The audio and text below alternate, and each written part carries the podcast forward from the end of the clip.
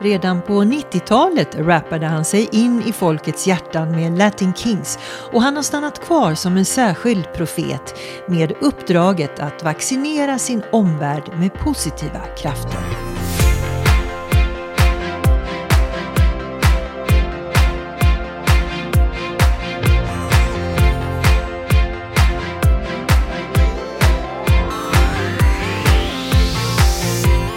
Så jag älskar ju Stockholm så, men jag gillar inte det är så mycket regler liksom.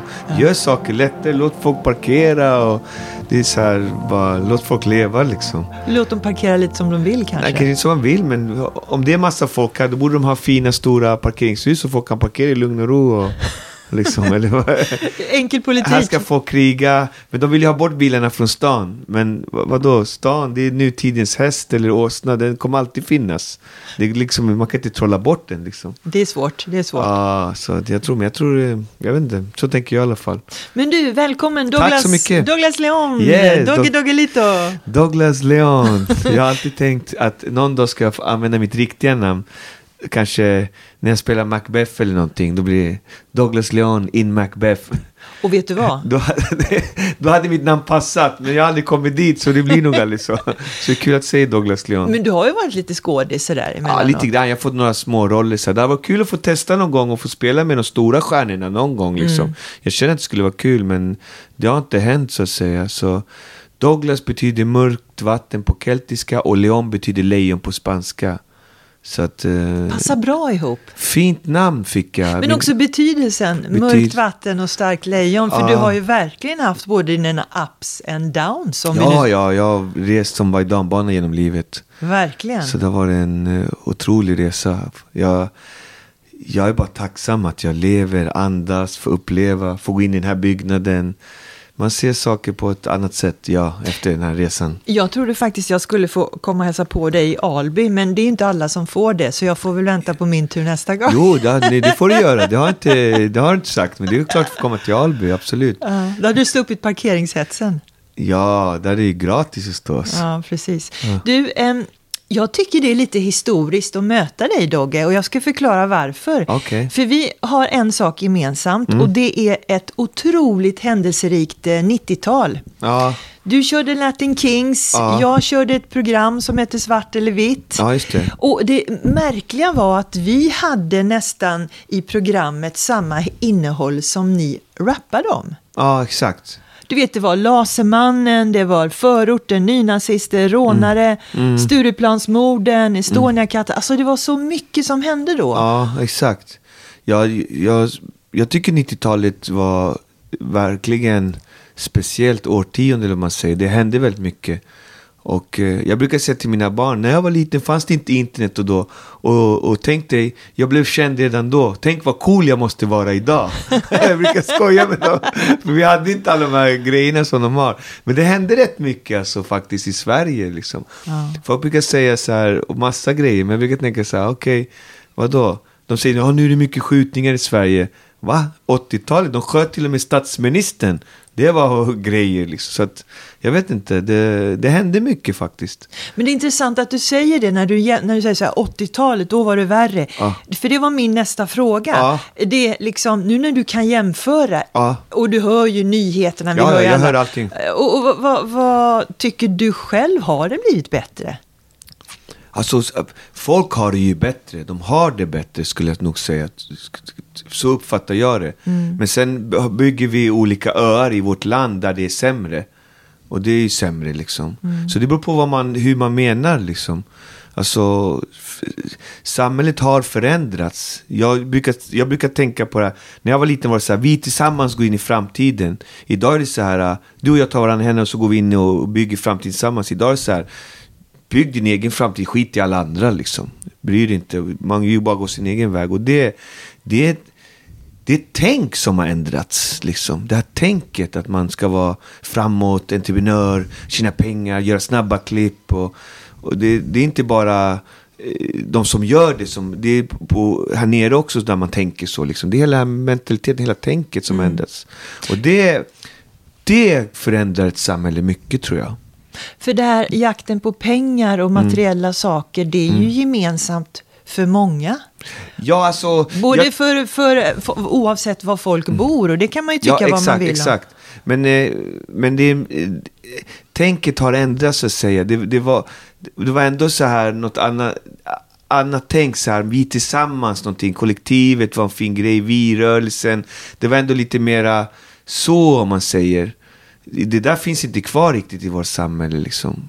Och, och, jag vet inte, och man ska vara på ett speciellt sätt, man får inte vara annorlunda och man ska ha vissa saker. Och det, det, det är en annan hets skulle jag säga idag. Mm. Liksom. Tror du det här med pandemin som vi alla är mitt uppe i har påverkat det? Att vi har blivit... Det påverkade lite när den, när den fanns, men nu, nu ska jag säga att nu börjar den komma långt bort. Alltså. Jag tror att folk har tröttnat, folk eh, skiter i snart och den... Eh, vi går tillbaka till det här tänket nu igen. Liksom. Som roffa, inte- roffa, roffa, roffa. Roffa åt så mycket du kan åt dig själv. Skit i alla andra mentaliteten. Skit i naturen, skit i djuren, skit i världen. Skit i att bara roffa och göra... Liksom, egoismen har spridit ut sig. Egoismen, det är det, det är tänket. Men egoismen dödar tyvärr och det är det som är nackdelen med allt. Du är en person som är väldigt kontrastfylld tycker jag på ett bra och roligt sätt. Mm. Men du måste förklara hur det hänger ihop. Jag menar, du har ju alltid gillat boxning. Ja, jag älskar boxning. Och du har ju aldrig träffat Gud, men du känner honom varje dag, har ja, du absolut. sagt. Ja, absolut. Ja. Eh, och, och, och det här med eh, eh, att du har ändå förankrat dig så otroligt starkt i Alby. Och så här. Hur, hur, det här är sådana um, ehm, saker som i vissa fall kan man se som kontraster, men vad är röda tråden? Jag vet inte, jag tror att röda tråden är att jag är konstnärssjäl, multikonstnär. Och jag tror boxning, min största förebild när jag var liten var Muhammed Ali som fick mig att ha istället honom som förebild än kanske grabbarna nere i centrum som man hade först. Att man skulle bli som dem. Men sen kom Muhammad Ali in i, i mitt liv genom att jag läste Muhammad Alis största, hans självbiografi. Och då älskade jag honom och då dagen efter gick jag och sökte mig till en boxningsklubb som låg i ett cykelrum i Fittja och Ratko lärde mig att boxa. Och det var, var så Montegrini som hade kommit från Jugoslavien och hade öppnat en boxningsklubb. Och hela den grejen älskade jag bara liksom. Just träna liksom. Så blev det det och sen eh, eh, Alby är min by i världen. Där jag trivs och lever och är uppväxt och jag har hela världen runt hörnet. Alltså jag har kompisar i hela världen för att jag är uppväxt i Alby. Och den, den sociala förmågan som man får, liksom, den är guld värd. Den kan du inte plugga på ett universitet. Eller du kan liksom, du, växer man upp i Alby så får man den gratis. Nu när jag är äldre förstår jag hur värt den har varit för min konstnärliga ådra. Liksom, har hela tiden, det är som att gå, bo i en guldgruva liksom, för, för oss konstnärer. Så för mig har det bara varit nice. Och sen var den tredje du sa, det var... Och det här boxning, med eh, troende... Ja, tro, eh, Gud, Gud, eh, Gud. Gud, Gud, Gud, Ah. Gud, Gud, Gud. Men den Det- finns ju ganska naturligt i många kulturer. Den finns Ja. Mm. ju likadant i min. Men du har ju dessutom du har ju satsat rätt hårt på att få- få veta mer. Ja, alltså Gud, är- jag kommer från Alby, där tror alla på Gud. Exakt. Och där är man konstig om man inte tror på Gud. Medan man kommer ut i Sverige, då är man konstig om man tror på Gud. Mm. Så att eh, jag kommer ihåg att de eh, skojade med läraren och sa så ah, det är våran lärare. Hon, och hon var från Sverige då. Hon och, åkte hem till Södermalm eller vad och så jobbade hon i Alby. Så hon sa, ah, hon tror på aporna. Och alla i klassen tyckte det var jättekonstigt att hon trodde på aporna. Hon trodde liksom inte på Gud. Medan vi alla andra trodde på Gud. Så det var, man tänker på det, det var väldigt roligt liksom. Så att, eh, jag vet inte, han har alltid funnits med på något ärligt sätt. Sen i livet, det händer saker, jag har varit med om väldigt mörka saker och då blir det lättare att försöka hitta något svar på saker och ting. Och då kommer Gud närmare en känns det som. Och på den vägen blev det att jag hamnade i Teologiska högskolan. Jag tror att det började med någon skilsmässa eller någonting faktiskt. Och sen började jag söka mer och läsa Bibeln och sen hamnade jag av en slump egentligen på Teologiska högskolan. Det var en tjej som hette Susanne från Palestina som hon bjöd mig till en präst uppe i Stockholm och sa så ah, han diggar dig Dogge, vi vill göra en lunch med dig och honom och vi ska överraska med dig för att han gillar dig så mycket. Så här, ja visst, absolut. Så åkte jag dit och så gjorde vi lunch och vi pratade om allt med himmel och jord. Och så när jag gick ut därifrån bara, vad lyckat det här var. Men vet du en sak? Du måste bli präst. Va? Ja, jag kan inte bli präst. Jag är redan profet. och så sa hon så här, nej men jag kommer anmäla dig till prästskolan. Jag bara, men va? Du, jag har inte tid, jag kan inte, men jag kommer göra det. Och sen gjorde hon det, eller fixade någonting. Sen kom det några lappar och blev att jag hade kommit in på teologiska högskolan. Jag tänkte, jag har inte tid med det här. Men hur som helst, lång story kort, så hamnade jag där och jag skulle inte bli präst. Jag vill inte begrava någon. Jag är glädje liksom. Jag, men eh, jag, jag eh, ville läsa om Bibeln mer, lära mig om den. Och, eh, så att eh, jag gick där två år och eh, jag gick på första föreläsningen och det var GT, Gamla Testamentet. Och du vet, när jag gick på den första lektionen med Åke Wiberg så jag blev så förtrollad. Det var det bästa jag gjort i hela mitt liv. Alltså, äntligen få ha en lektion om ett ämne man tycker om. Skolan var jobbig för mig och så här, men här var det så här, wow, vad häftigt. Det, det blev det, man blev så taggad. Och när man går in på eh, de här, den här hemsidan som beskriver mm. teologistudier, mm. det är ju mycket så att då får man också en insikt hur allt hänger ihop. Ja. Det behöver inte vara så mycket tro, utan det är också filosofiskt. Jag lärde mig jättemycket. Jag var jättechockad. Det var ju folk som skulle bli präster där som inte ens trodde på Gud. De var nej, nej, jag tror inte på Gud. Ja, men du skulle bli präst. Nej, nej. Men Vad det, konstigt. Ja, det var helt så Men hur kan, vänta det... nu, hur kan man gå på, på teologihögskola och inte, vilja, och inte tro på Gud? Det är jättemånga som gör det faktiskt. Ja. Jag hade ingen aning. Och sen var det många som skällde ut Bibeln och grejer. Och jag var ju så här, bibel, jag är bibel Trogen. Tro, trogen liksom. Ja. Jag tror ju på det. Så det blev jättemycket diskussioner. Så varje gång det blev någon het diskussion, då blandade de in mig. För att det var ju liksom Bibeln som jag, jag följde. Jag bara nej, men jag tror på Bibeln. Sen får folk säga vad de vill och tycka vad de vill, men jag är med i Bibeln. Så det var väldigt roligt. Men jag brukar alltid säga, det är alltid mellan dig och Gud. Ingen annan kan komma emellan det. Det är alltid mellan dig och Gud. Det är liksom, alla har sin grej. Så att, eh, mm. Men för min del så fick jag en grundlig utbildning i Bibeln och jag är så tacksam och glad för det. Det var som om Gud skickade mig dit för att få det. För att ibland kommer folk som är sjuka, ledsna, har varit med om saker. De frågar mig så tunga saker. Och idag kan jag tänka så här, vad säger Bibeln om det? Ja, ah, Bibeln säger så här, okej. Okay. Och då kan jag ge ett ärligt svar till de här personerna. Så, för när man är sångare, så, för det är det jag är och det kommer jag alltid vara. Då, då är man liksom så många. Man är liksom kompis, man är vän, man är psykolog, man är präst. Som sångare är man allt i ett så att säga. För att det är så många olika människor som frågar och vill veta saker om en. Så att man, man blir någon typ av speciell grej liksom. Mm. Men, men, fick du lära dig någonting nytt under de här teologistudierna? Ja, hur mycket som helst. Alltså. Hur mycket som helst. Jag var ingen kunnig sådär liksom. Jag var ju bara själv hemma. Och, och sen när jag kom dit fick man ju grundlig utbildning. Men sen är ju Bibeln så tjock så man glömmer ju bort också. Alltså, det, det, det är färskvara för minnet. Det är så mycket. Men man lärde mig jättemycket. Jätte, jättemycket. Otroligt mycket grejer. Jag är så tacksam. Det var en otrolig resa. Bästa jag gjort faktiskt. Är det något särskilt du minns som du känner att det här... Du säger att du lärde dig mycket, men finns det något specifikt som du tänker att du alltid eh, kommer ihåg när du tänker tillbaka på de där åren? Nej, men jag, jag har alltid tänkt eh, lära mig Bibeln och sen var det alltid att eh, jag gillar Gamla Testamentet och många är med Nya Testamentet och så här. Och jag sa alltid så här, vill du ha en snäll Gud, då är du i Nya Testamentet. Vill du ha en sträng Gud, då är du i Gamla Testamentet. så, så, jag var alltid buspojke, så Gamla Testamentet passar bäst för mig. Mm. eftersom jag var lite busig, så att det var lite strängare Gud. Och sen eh, tror jag också att eh, i Bibeln, folk brukar alltid skälla på Bibeln. Liksom. De skäller ju alltid på Bibeln. Ah, varför säger de så? Varför är det så?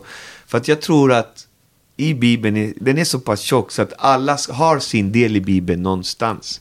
Det gäller bara att hitta sin del. Och när du väl hittar din del, då kommer du förstå mycket mer av ditt egna liv på något sätt. Liksom. Mm. Så det är därför det måste vara så olika, för att vi alla är olika.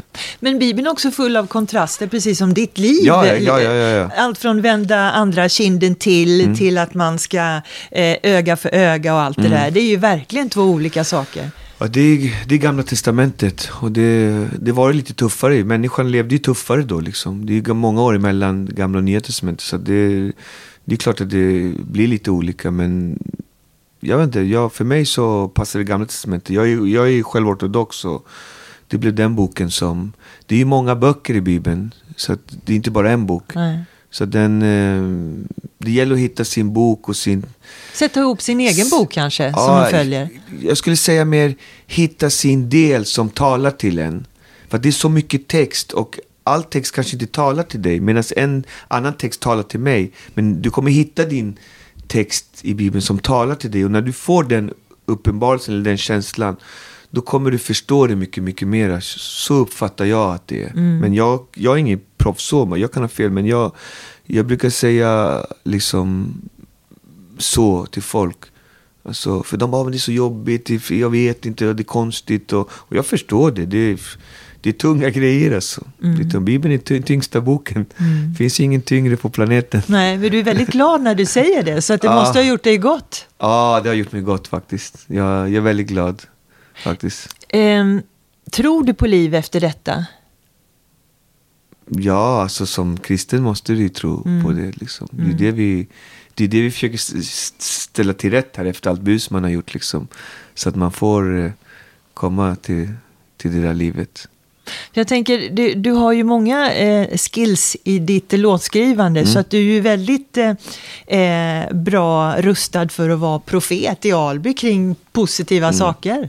Ja, Lyssnar de på dig, ungarna där? nej, jag börjar nog bli gammal också. Jag är 46 nu så att eh, jag tror inte... Jag är nog gammal gubbe sådär liksom. Men jag, är- jag är inte intresserad heller att liksom få kidsen i Alby att lyssna på mig. Alltså, de får leva sitt liv och göra sin grej. Och jag vet bara att när jag ser ungdomarna så vet jag att jag själv var där en dag och jag kan känna igen mig i deras kamp. Liksom. Jag växte upp fattig med ensamstående mamma på existensminimum och jag förstår deras kamp och jag kan, jag kan känna igen mig mycket. Och eh, det är både med sorg och glädje ska jag säga. Men jag, kan jag vara en bra förebild? Självklart ska jag vara det och göra mitt bästa för att vara det. Det är inte lätt heller att ha den manteln men det, jag måste få leva mitt liv. Och jag, jag är sångare och konstnär. Det är det som jag är. Liksom. Och det, det är det jag vill fokusera på. Sen om folk tycker om det, det är jättekul. Men jag, jag, och jag hjälper till så mycket jag kan med det jag kan. Men eh, jag tänker inte så mycket på det faktiskt. Så här. De, får, de har sin väg att vandra, de har sin bana de måste åka. Och, Det är så att alla måste gå sin egen, eh, uppleva sina egna motgångar. Man måste det göra sättet. det. Alltså, jag brukar säga att alla har ett liv. En del har så här långt liv, en del har längre liv, en del har kortare liv. Och det här emellan, det gäller att fylla det med så mycket bra som du bara kan, positivt så mycket du kan. För att det är det livet går ut på. Någonting. Och förmodligen här i slutet så har du gjort positivt och varit positiv och, gjort, och, och kan liksom dö med lugn och ro. Liksom. Det är det som jag brukar säga. Fyll ditt liv, slösa inte bort det. Fyll det med positiva saker. Gör positiva saker, gör saker du tycker om. Och det är alldeles för många så, folk som inte gör det de tycker om eller inte mår bra. Eller liksom. Så att eh, vi har alla olika resor. I den här perioden när, vi, när det, hela världen har brottats med, med saker och ting Mm. så har ju plötsligt döden eh, varit väldigt närvarande. Folk Ja. Mm. har pratat mer om den och förstått och tagit tillvara tiden och sådär. Och, och, och, och det är ju bra, men sen verkar det som om också det går över ganska snabbt. Man glömmer bort, som du sa, vi är tillbaka i våra egna i våra gamla mönster igen. Att Det går snabbt, det går snabbt. Varför Alltså, kan vad- man inte behålla den här ödmjukheten kring livet tror du då? För att vi lever snabbt. Världen snurrar snabbt. Allt går snabbt idag. Allt ska gå snabbt. Liksom. Det, det liksom, och, och sen tiden. Tiden är ju alltså, tiden stannar ju inte för någon. Den kommer aldrig stanna för någon. Tiden är någonting som går hela tiden. Vad som än händer med dig eller mig här och nu eller då så kommer grannen ändå alltid gå ut med sin hund imorgon. Liksom. Alltså, och det, därför så, vi kanske sköljs över av döden och sånt. Men samtidigt rinner det av ganska snabbt också. För att allt går väldigt snabbt idag. Liksom. Det är så mycket intryck hela tiden, nya intryck varje dag. Mer än... Jag brukar tänka så här. Tänk dig förr i världen när någon så här fattig gick in i en sån här stor kyrka. Det måste ju vara som paradis. Bara, wow. När vi fortfarande idag kan gå in i stora kyrkor och bara wow. Men tänk dig då när de hade ännu tuffare och ännu eländigare. Så att, eh, alltså livet är en välsignelse. Alltså ta vara på det så gott du kan. Liksom. Du, din resa är, är redan uträknad liksom. Det, Det där är ganska spännande att tänka så här, Mm. för om den är uträknad så tänker man ju också så här att eh, om man har gått igenom något tufft, du gick, förlorade din fru, Mm. och, eh, hon var ung och eh, det gick otroligt snabbt och Ja. det var en, en eh, tuff historia både för dig och dina anhöriga. Men kan man känna så här att nu har jag fyllt det kontot, nu kan inget mer hemskt hända för nu är det balans. Alltså ibland kan jag tänka att man ska vara glad om, om man har varit med om någonting för då vet man då, då kan det inte hända mer illa. Kan man tänka så? det beror på vem du är och hur du tänker och vilket, För och, livet, och vilket liksom. förhållande du har med allting. Liksom. Men för min del så, jag tänker att Lucifer ligger alltid på lur. Han sover inte. Han kommer alltid vilja komma åt dig. Och speciellt när du är nära Gud, när du är nära Herren, så vill han komma åt dig ännu mer. Han vill vilseleda, han vill förstöra, han vill sätta käppar på din väg. Din väg är redan utstakad för länge sedan av Herren om man säger. Och han lägger ut massa fina på din väg. Åh, här är en vacker sak, här är en vacker sak som glimrar och ger dig bra saker. För han vill dig väl. Han älskar dig. Men sen finns det det negativa, det dåliga, den andra vågen. Och det är Lucifer som också lägger ut saker. Han lägger, och han är, han är listig. Han lägger också saker som glimmar på din väg som du tror är positiva saker. Och så plockar du upp och är glad. Åh, titta här. Men, ack så fel du har. För att han skickar saker som inte är positiva för dig. Han jobbar hårdast när man är som lyckligast tror Ja, du? så är det. Sen kan man kalla Han det för Lucifer eller vad du som kan helst. kalla det vad du vill. Du kan både kalla Lucifer eller Gud eller vad du vill. Mm. Vissa säger energier, vissa säger, vissa säger nej, jag tror på Buddha. Ja, då får du göra det, varsågod. Men om du frågar mig så tänker jag livet så. Livet är så. Och för min del har jag plockat upp alldeles för många för att jag levde i en negativ värld hela tiden. Liksom. Jag kommer från Marby, det fanns mycket negativitet när jag var liten. Du vet, det hände mycket saker och med tiden vill jag parera mig mot det där. Liksom. Och det, det, det är energier då, om vi ska säga så. Om vi tar bort hela Guds och bibelgrejen och energier. Det, det är energier som du samlar på dig eller plockar upp omedvetet när du går ut i världen. Och det, det är de du måste vara lite försiktig med. Det, de, de kommer i olika former. Och, och eh, det är klart de kommer i olika former och framförallt när man har pengar. Ja, när du har pengar, när du har lycka, när du har kärlek, när du har framgång. Då drar sig allt det där till dig. Ja. Men du var det så, nu, nu säger vi Lucifer för enkelhetens skull. För du har ju varit, ja men du har ju haft otrolig framgång Mm. men samtidigt varit väldigt pank fram och tillbaka. Ja, jag var jättepank. Varför, hur blev det så då? Jag vet inte, det är alltid... allt onda startar med pengar, eller vad säger Bibeln? Allt börjar med... Men jag vet inte, jag, för mig så tror jag att jag har levt. Jag har bara levt och haft bra och våga, För stunden. Våga leva för stunden. Och sen tror jag att eh, jag har ju... Jag har haft tufft liv så att jag, jag liksom... Det har gjort att jag... Eh, jag har ju både vunnit Grammis och stått på stora scener samtidigt som jag har suttit i fängelse också. Jag har liksom varit på botten och, och fram och tillbaka hela tiden och toppen hela tiden. Så att för mig så, så har jag lärt mig att det mest väsentliga i livet, det kan du inte se med ögat om man säger liksom. Det är det, när du kommer underfund med de sakerna, då förstår du att guld och glimmer och pengar och fina bilar och klockor, det, det har inget värde egentligen i livet. Det är, bara, det är bara materiellt skit liksom. Det är Och bara det, det, som skrot. är, det som är det ironiska är att det här har du ju rappat om i många år. Jag rappar ju bara om cash och bilar och jag rappar väl sånt som jag har drömt om. Mm. Men sen har jag ju fått det. Jag har ju fått alla fina bilar, alla klockor, jag har en fin klocka och allt fint. Alltså, jag har fått det och jag, det har inte gjort mig lyckligare. Det har inte gjort mig gladare. Det har inte gjort mig till en bättre människa. Det som gjorde mig till bättre människa var kärlek, var glada människor, var liksom saker som jag inte kan se. Saker jag inte kan se, det är det som gör en lycklig. Så att allt det här med sociala medier och allt man tror man ska ha och vara och det, det är egentligen bara yta.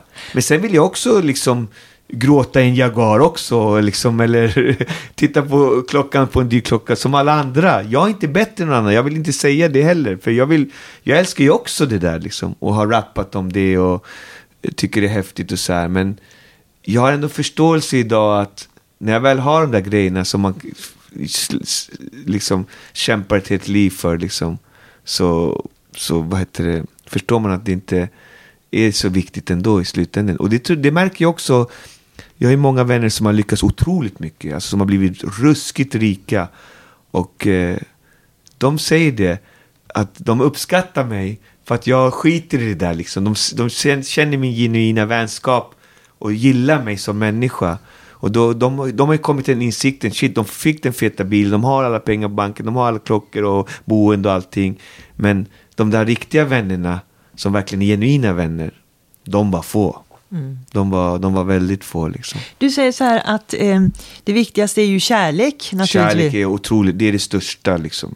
Det är och, jätteviktigt. Och det kan vara kärlek från mamma, pappa, syskon, eh, kompisar. Men kärlek generellt är... Från fans också? All fans, all typ av kärlek. Man behöver kärlek och man behöver själv älska så många man kan. Liksom. Våga att öppna sig. Jag har själv haft svårt för det eftersom man blev avtrubbad när man var liten av allt. Man skulle vara hård och, och hit och dit. Men Alltså, kärlek är så, så viktigt. Liksom. Och det är det Jesus lär också faktiskt.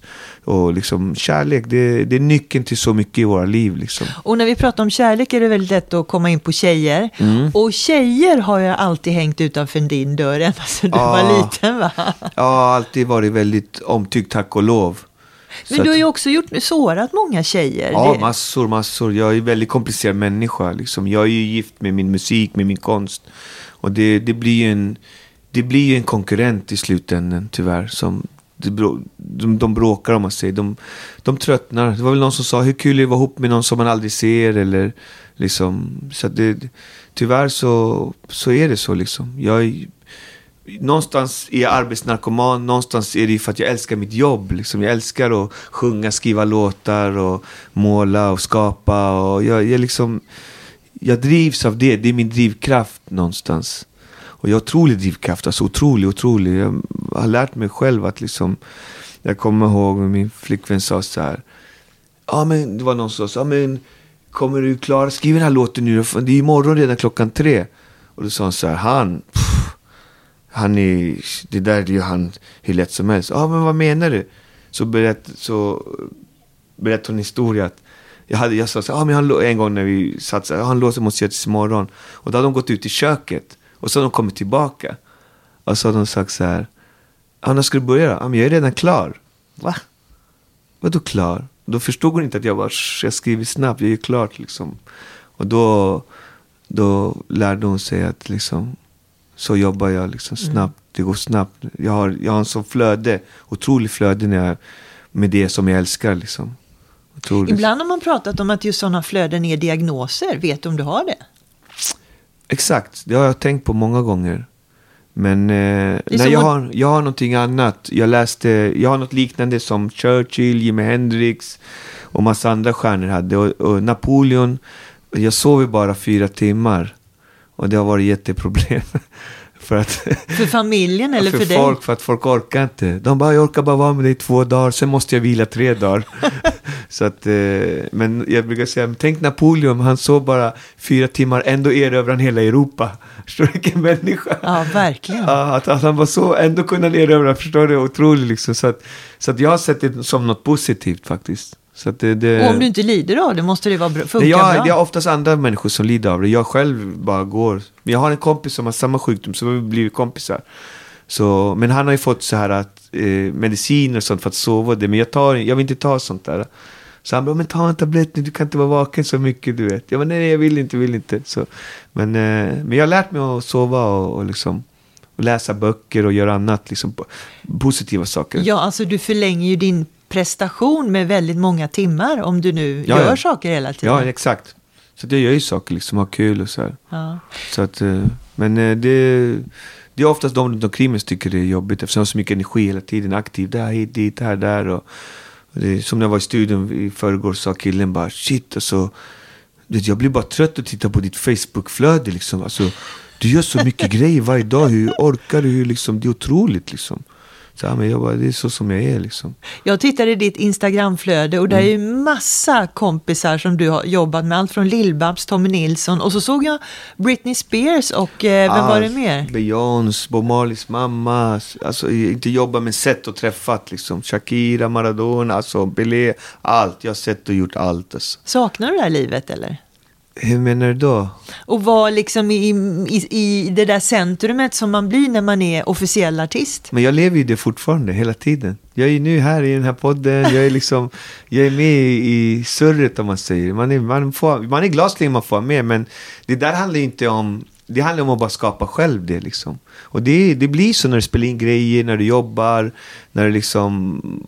Men saknar du Latin Kings-tiden när ni var en grupp, ett ah, band? Nej, liksom? det saknar jag inte. Alltså. Det var ju som att vara på någon sån här jobbig skola liksom. Med massa andra jobbiga elever. elever och det blir alltid en konkurrens om liksom det, det, är ungefär, vi ska måla en tavla tillsammans. Och så ska vi måla tavlan tillsammans hela tiden. Och så ska man anpassa sig till all, alla de, vad de tycker och tänker. Nu målar jag mina tavlor själv. Och det är fantastiskt. Det är en konstnärlig frihet och det behövdes. Och jag känner mig, jag saknar inte det, inte för fem öre, ingenting. Det är roliga minnen som ligger kvar på livets väg, men det är ingenting jag saknar. Det var bara jobbigt liksom, att man ska hela tiden eh, liksom förhandla med sin egna konst. Liksom. Men jag vill göra min grej liksom. och nu gör jag det. Så att jag är uppe i 15 album och massa tavlor och massa roliga grejer. Så att jag, nej jag saknar inte det någonting. Tycker du om att sälja många tavlor? Ja, jag har inte varit så duktig på att sälja många tavlor. Men jag, jag har inget problem med det liksom. Så det, jag tycker det är kul att folk gillar det man gör mest. Det handlar inte om, för mig har det aldrig handlat om kändisskap eller få massa pengar. Eller det, det är skapandet som jag älskar. När jag, när jag precis har gjort klart någonting, det där bara, den känslan, det är så skönt. Sen när den, efter tio minuter har den känslan släppt, då, då måste jag ny, då är ny redan på nästa, ja, nästa grej. Och då är den här redan liksom den är inte med längre. Det är bara, nej men det var då. Och då är det värsta som finns när det kommer folk tillbaka. Ja ah, men du vet den här. Jag bara, äh, men jag är inte där liksom. Det där var då liksom. Ja, men kan du inte göra det här? Nej, men det där är då. Vi, vi måste gå och titta framåt liksom. Så jag har alltid stor framruta och små backspeglar, alltid. Oftast aldrig. Så, det, så jag har lite svårt med så här, folk som ska önska gamla, gamla låtar. Eller liksom. Det tycker jag är jättetråkigt. Sen kanske jag gör det för att göra dem glada, men för min del personligen så tycker jag det är jättetråkigt. Jag tänkte, ja, och tråkigt eller inte, men jag tänkte på Fint väder när jag gick hit. Ah, den är så bra. Det är en sån låt. Man blir så glad över den. Men du, vad gör du mest nu då? Vad är det vi kan eh, förvänta oss av oh, dig? Jag gör ju massa grejer. Jag gör, jag gör tre album parallellt. Jag gör en visskiva nu. Tre album parallellt? Ja, jag gjorde en visskiva för två år sedan som blev fantastisk med Lill-Babs och allting. Och, och uh, nu fortsätter för det har gått så himla bra. Folk älskar ju det. Får det här gamla Sverige tillbaka på, i musiken. Mm. För att rap gör jag och, och rappar och gör jättemycket rap och så här. Men samtidigt så känner jag att uh, jag, vill, jag har rappat i, sjungit i 38 år. Man vill, man vill upptäcka nya musikaliska saker liksom hos mm. mig själv. Så att jag uh, nu gör en till visskiva då, två. Sen förra året så tolkade jag Björn Afzelius, gjorde en Afzelius-skiva där jag tolkade Björn med hans band. Alla gubbarna var med och spelade, Globetrotters. Så att det är, det är, full, det är mer, det här digitala gör att det bara blir mer än någonsin. Liksom. Så att för mig har det bara varit bra. Ja. Att... När du var med i, och det, det, det, finns ju massor att säga också om att ja. du är ju halvindian och ja, native. ja, det är kul. halvkarabenji som det heter. Ja. Och, och mamma är svensk mamma från västkusten. Mm. Det, det, är ju den kombinationen. Jag tycker faktiskt du ser mer sydamerikansk ut än svensk. Ja, faktiskt. Finns det, någon svensk i dig överhuvudtaget? Ja, jag har en kompis som heter Greger. Han säger, men du är ju svensk. Ja, jag säger jag är jättesvensk, men jag ser ju ut som eh, Eh, liksom latino, karibeni. Så att, jag, så att jag fick färgerna av pappa, men jag fick eh, ådran, den konstnärliga ådran tror jag, från mammas sida. Morfar var ju arkitekt och mormor var konstnär. Så att det, det är lite, jag är dubbel liksom. Jag, säger, jag är halv viking, halv indian. Och jag är lika stolt över båda kulturerna. Så att jag fick färgen, men jag fick... Eh, men jag är ju svensk liksom i hela mitt sätt och så här. Men sen blir det ju mycket, jag har ju hållit på med rapmusik och Latin Kings, det gjorde ju nog att man fick en stämpel mycket så här, förort hit och dit. Sen är jag ju förut, jag har ju aldrig bott någonstans. Men det, det blir någon typ av, jag kommer aldrig glömma när jag fick så här brev från så här, jävla invandrare åkt hem. Men jag är ju aldrig invandrare från någonstans. Jag är ju född där. Liksom. Det, var så här, det var så fel det kunde bli. Din klassiker. Liksom. Ja, det var så fel det kunde bli. Liksom. För mig blev det så här, men vilken konstig människa. Han har ju ingen koll liksom. Och vad ska jag åka? Så det var min farsa som träffade en blond tjej och kom till Sverige. Liksom. Kan inte du hjälpa? Det har ingenting med mig att göra. liksom. så, att, eh, så, det, så det är därför också genom musiken jag vill skildra den här svenska eh, saken med visor och sånt. Det, där tror man får möta, och då kan man gå in på Spotify och lyssna på Douglas Leon. Drömmar från Hälsingland heter skivan, fantastisk skiva. Alltså folk bara, är det här du? du de blir så chockade. Jag bara, ja det är jag. Men det är väl lite roligt att chocka folk ibland naturligtvis. Det är konstnärens kvitto för att man gör någonting bra. Det är det, man vill beröra. Alltså konstnär, en riktig konstnär skulle jag säga, det är att man vill beröra. Det är det som driver en. Man vill beröra människor. Det handlar inte om pengar, kändisskap. Det handlar om att beröra. Sen hur man berör, de blir arga, de blir ledsna, de blir galna. Det spelar ingen roll. Så här, bara de blir berörda. Så den, med den skivan har jag berört väldigt många människor. Det har varit en väldigt härlig känsla. Vad har du hört den här? Så bara, vad är det här för något? Ja, ah, men det är min visskiva. Och då ser man i ansiktet, bara, ja, ja, typ. Och sen kommer något samtal, sms, bara, shit alltså. Vad bra det här var. Då bara, yes.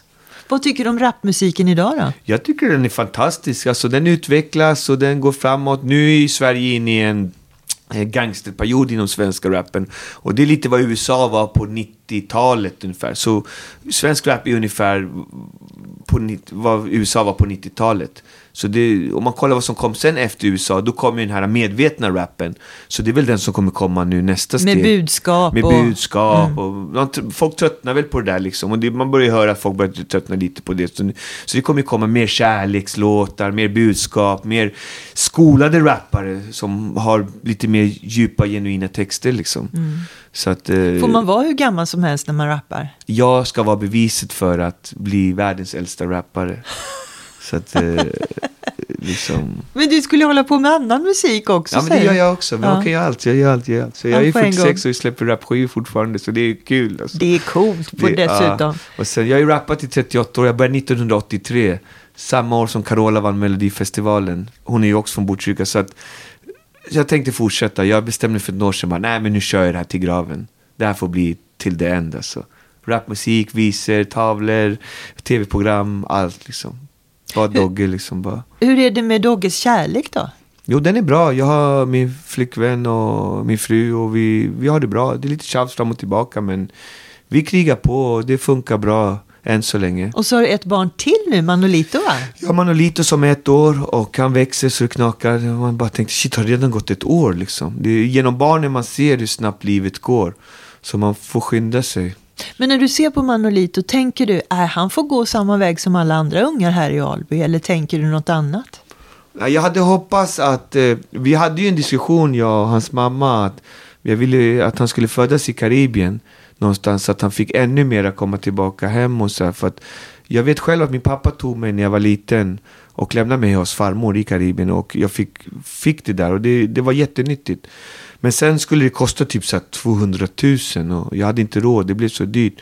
Så då fick han födas i Sverige och sen eh, sa jag till min fru häromdagen faktiskt att eh, eh, det hade varit kul om vi kunde komma hem någon gång liksom. Så att han kunde få gå i skolan där eller någonting. Uh, men vi får se var det landar liksom. Just nu har jag inga pengar så att eh, nu är det kampen att överleva och sen ta nästa steg. Men någon, på, vi får se vad det blir utav det liksom. Men du är eh, inte orolig för att han ska växa upp i Alby? Nej, jo lite faktiskt. Jag, jag skulle unna han något annat, annat faktiskt. Det har blivit mycket försämringar och sämre och tuffare samhälle framförallt. Sen säger jag inte att det är bättre i Karibien och sådär men jag tror att få det här sociala eh, men också att känna sig själv. Som konstnär har jag lärt mig att hur viktigt, när jag ser min konst och tittar på den, då ser jag så att allting handlar om rötter, om identitet. Det jag gör, det har varit så viktigt för mig. Mina rötter, min identitet, allting handlar om det.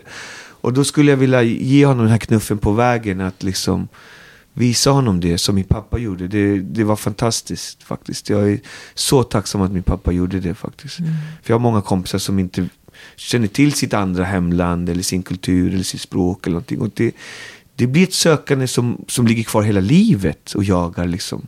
Jagar. Men vad var det som gjorde att inte du skenade iväg och, och satsade på droger mer än något annat? Att du ändå hamnade någorlunda rätt? Eh, jag hamnade i droger och hade en syster som dog av droger. Så, men eh, jag tog mig ur det för att jag, jag kände att jag vill göra konst och musik och, och hålla på med det. Det, det var det som räddade dig? Det var, det var min drivkraft. Sen idag så här, jag kommer ihåg när jag var yngre så, så brukade journalister fråga ah, men vad hade du blivit då om du inte blev den här duktiga musikern? Och då svarar man så ah, kriminell säkert. Men idag ska jag säga så här, nej aldrig.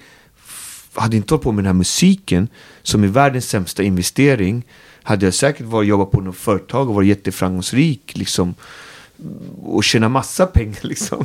Men jag blev musiker och jobbade i kulturfacket och det är liksom det är det sämsta om man vill tjäna pengar skulle jag säga. Men, eh, men jag har rikedomen då på annat sätt liksom. Jag har otrolig rikedom. Liksom, det ger kulturen otrolig rikedom och det är jag glad för. Mm. I, i, I det sommarpratprogrammet som jag lyssnade på innan jag träffade dig ja. så säger du i slutet så här. Ehm, jag är ny, jag är redo och efter allt knas som hänt känner jag mig ändå som Guds favorit. Mm. Jag har alltid känt det sedan jag var liten. Alltså, hans närvaro och någonstans så känner jag att han har favoriserat mig. Jag känner bara så i mitt liv. Och den kan man ju inte beställa den känslan, utan Nej. den bara finns. Ja, jag kommer ihåg när jag var liten och retade mig. Och så här, när jag rappade och så här, och bara, du är bara skit, du kommer aldrig bli någonting. Och så, sa så här, jag kommer bli största rapparen i Sverige. Ni bara, ni kommer få se. Liksom. Ni tror inte, du är bara skit, du bara snackar skit, du är bara skit. Nej, jag kommer bli den största i Sverige någonsin, all time, inom rap liksom. Och de bara, äh, det var skit, det var skit. Och sen gick det kanske 10-20 år. Och det var på CD-tiden. Och då satt jag i Täby centrum typ och skulle sälja skivor, vi var utanför en skivaffär. Du vet man signerar, artisten kommer och så signerar vi. Och så är det en lång kö. Och så ser jag långt bak i kön så här, shit, den där killen som sa att jag var skit när jag var liten och jag skulle inte bli någonting. Och då står han med sin son och så kommer de fram så här. Och så bara, vi köper skiva. Och bara, what liksom? Ja, min son gillar Dogge liksom. Och då bara skriver jag skivan så bara, ni behöver inte köpa den, ni får den. Och då vet han som jag vad han och jag gått igenom. Då, det är just därför jag tror på Gud. Att liksom när sådana saker händer att liksom, det, det, kan inte stämma liksom. Att så lång tid. Det var samma sak när Carola vann 1984, Melodi, 83 Melodifestivalen. Då såg vi henne på tv och bara, hej hon är härifrån. Åh gud, jag önskar att jag får sjunga på tv som Carola en dag. 30 år senare så säger Carola så här. Du hej, jag ska uh, fira 30 år som artist och jag ska ha två konserter i Botkyrka kyrka. Kan inte du vara med och rappa med mig? Och då tänker jag så här. Men då firar jag också 30 år som artist. Och liksom, vad är oddset på det? Sådana av, liksom, man kan inte räkna ut det liksom. Gud måste vara inblandad på något sätt. Så att... Uh... Och hur kan du ha den... Eh, så att jag har alltid känt så här, uh, på din fråga liksom.